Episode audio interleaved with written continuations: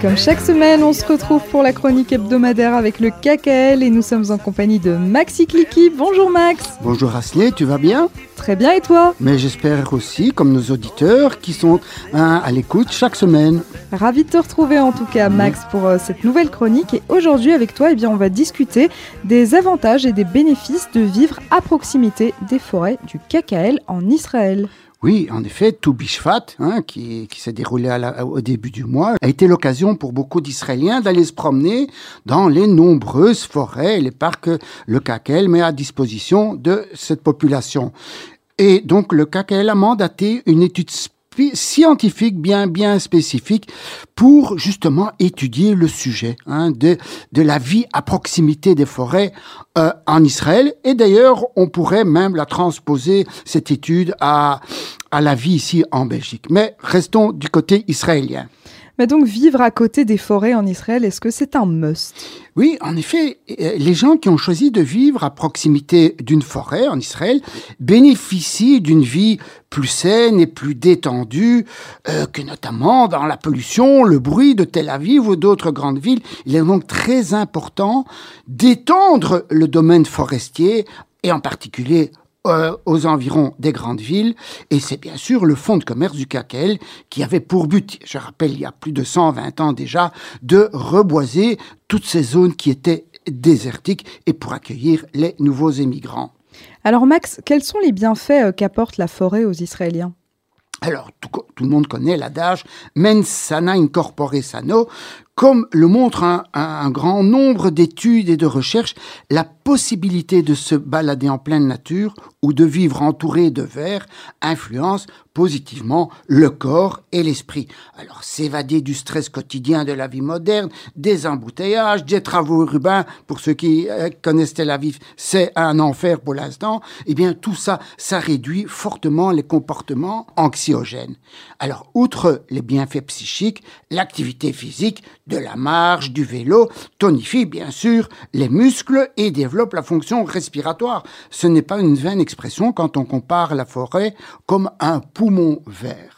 C'est sûr. Et donc, la, fréquentation des forêts, ça induit un réel impact social aussi en Israël. Mais oui, les forêts communautaires du KKL offrent aussi des perspectives sociales en proposant à tous les gens qui viennent fréquenter ces forêts, notamment lors des fêtes, des activités de loisirs, donc à toute la famille, et qui d'ailleurs impliquent aussi la responsabilité des promeneurs à euh, respecter cette forêt. Hein, il faut bien sûr, quand on est dans la forêt, on ne jette pas ses papiers n'importe où. Il faut bien sûr respecter et notamment en insistant sur le tri des déchets ou du moins respecter euh, la propreté. La coexistence entre les, les, diverses composantes de la population d'Israël est encouragée aussi par les forêts. Oui, euh, au départ, je rappelle que les forêts étaient tout à fait, je dirais, du domaine privé. Il fallait le temps que les arbres poussent, donc on ne pouvait pas permettre à la population de fréquenter ces forêts, mais maintenant tout est ouvert ou quasi, donc tous les gens habitant Israël et les touristes et tout le monde peut arriver, peut aller se balader dans ces forêts, donc tant les juifs religieux que laïcs, tant les Arabes que les autres, tant les jeunes que les personnes âgées, même les personnes, euh, euh, je dirais, euh, moins, moins valides ou handicapées ont un accès maintenant plus facile dans ces forêts.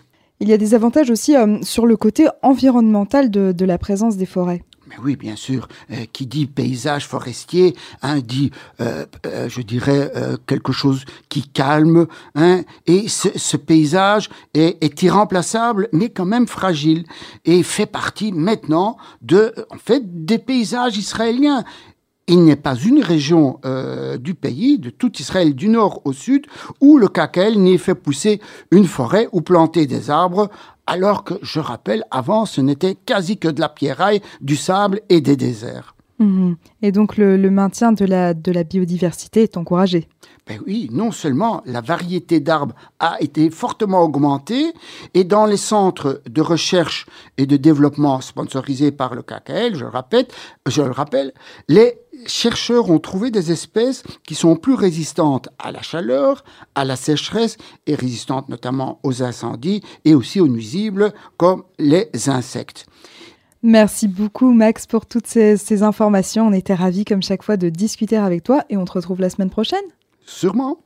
Et c'est à présent le moment de retrouver notre correspondant en Israël, Yitzhak Mopsik. Bonjour Yitzhak. Bonjour Asley, bonjour à nos auditrices et à nos auditeurs. On va aborder un peu de, quelques sujets d'actualité, ou plutôt d'actualité euh, du KKL. On a longuement parlé ces dernières semaines de Toubishvat. Là, on a encore quelques activités euh, relatives à Toubishvat. On a parlé aussi la semaine dernière des 120 ans du KKL. Et là, on va revenir à l'actualité, je veux dire, quotidienne. Et on va commencer par un événement, je veux dire, très particulier qui s'est passé euh, il y a quelques jours. C'était justement dans le coin de Kiev, hein, à Babillard. Je suppose que la plupart de nos auditrices et nos auditeurs le savent. Il y a longtemps, plus de 80 et quelques années, hein, euh, en, plus précisément le 29 et 30 septembre 1941, il y a eu ce qu'on appelle les, la barbe, les barbaries de, de Babillard, hein, les, les, tueries de Babillard, ou les des milliers de personnes ont été assassinées, dont en particulier des dizaines de milliers de juifs. Et d'une façon un peu paradoxale, quand on connaît l'histoire euh, actuelle, je vais dire, je veux dire, il y a quelques années, en 2021, donc le KKL avec le KKL local, avec les, les euh, personnalités locales, et d'ailleurs aussi également été présent le président de l'État à l'époque, on a planté là-bas dans la forêt de Babillard 80 arbres qui désignaient les 80 ans, c'était à l'époque les 80 ans de l'anniversaire donc de, de, ce, ce, massacre euh, affreux. Et la semaine dernière, le, ministre des Affaires étrangères israélien, Eli Cohen, donc était à Kiev. On, l'a vu dans l'actualité, il a rencontré le président Zelensky, d'autres personnalités. Et en particulier, il est venu aussi à Babillard et il a planté le 81e arbre, justement en souvenir de, l'Holocauste et peut-être aussi comme un signe de l'amitié euh, ukraino-israélienne, le fait que on n'oublie rien et euh, ce, cette tentation signifie que Israël restera à côté toujours de, de, ceux qui, qui se battent pour la justice. Et là, on sait très bien, c'est pas compliqué, malheureusement, qui est le juste et qui est euh, l'attaquant. Donc une cérémonie très importante en présence de notre ministre, des responsables, de l'ambassadeur et des, bien sûr de, des présidents du CACAL local.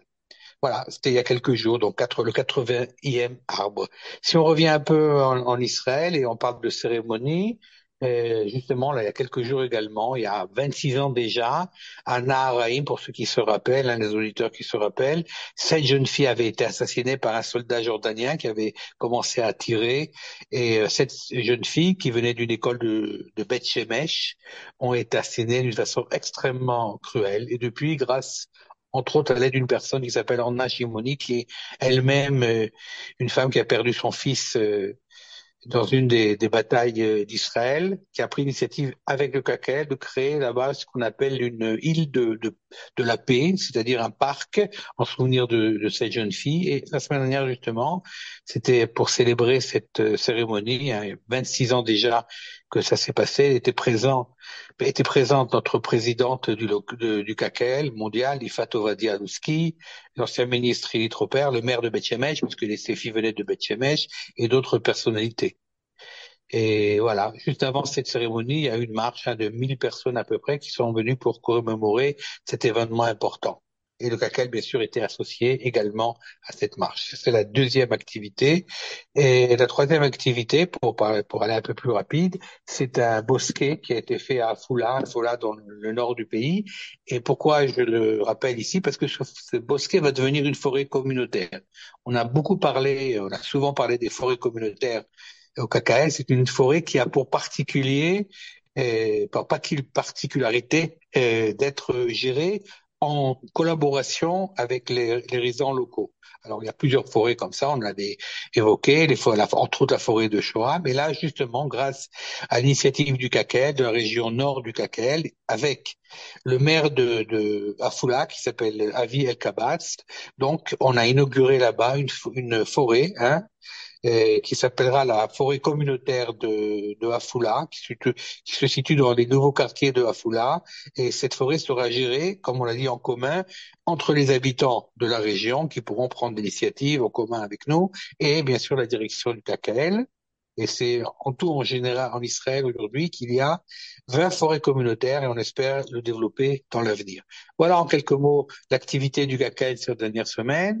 Et donc je souhaite à nos auditrices et à nos auditeurs une très bonne semaine.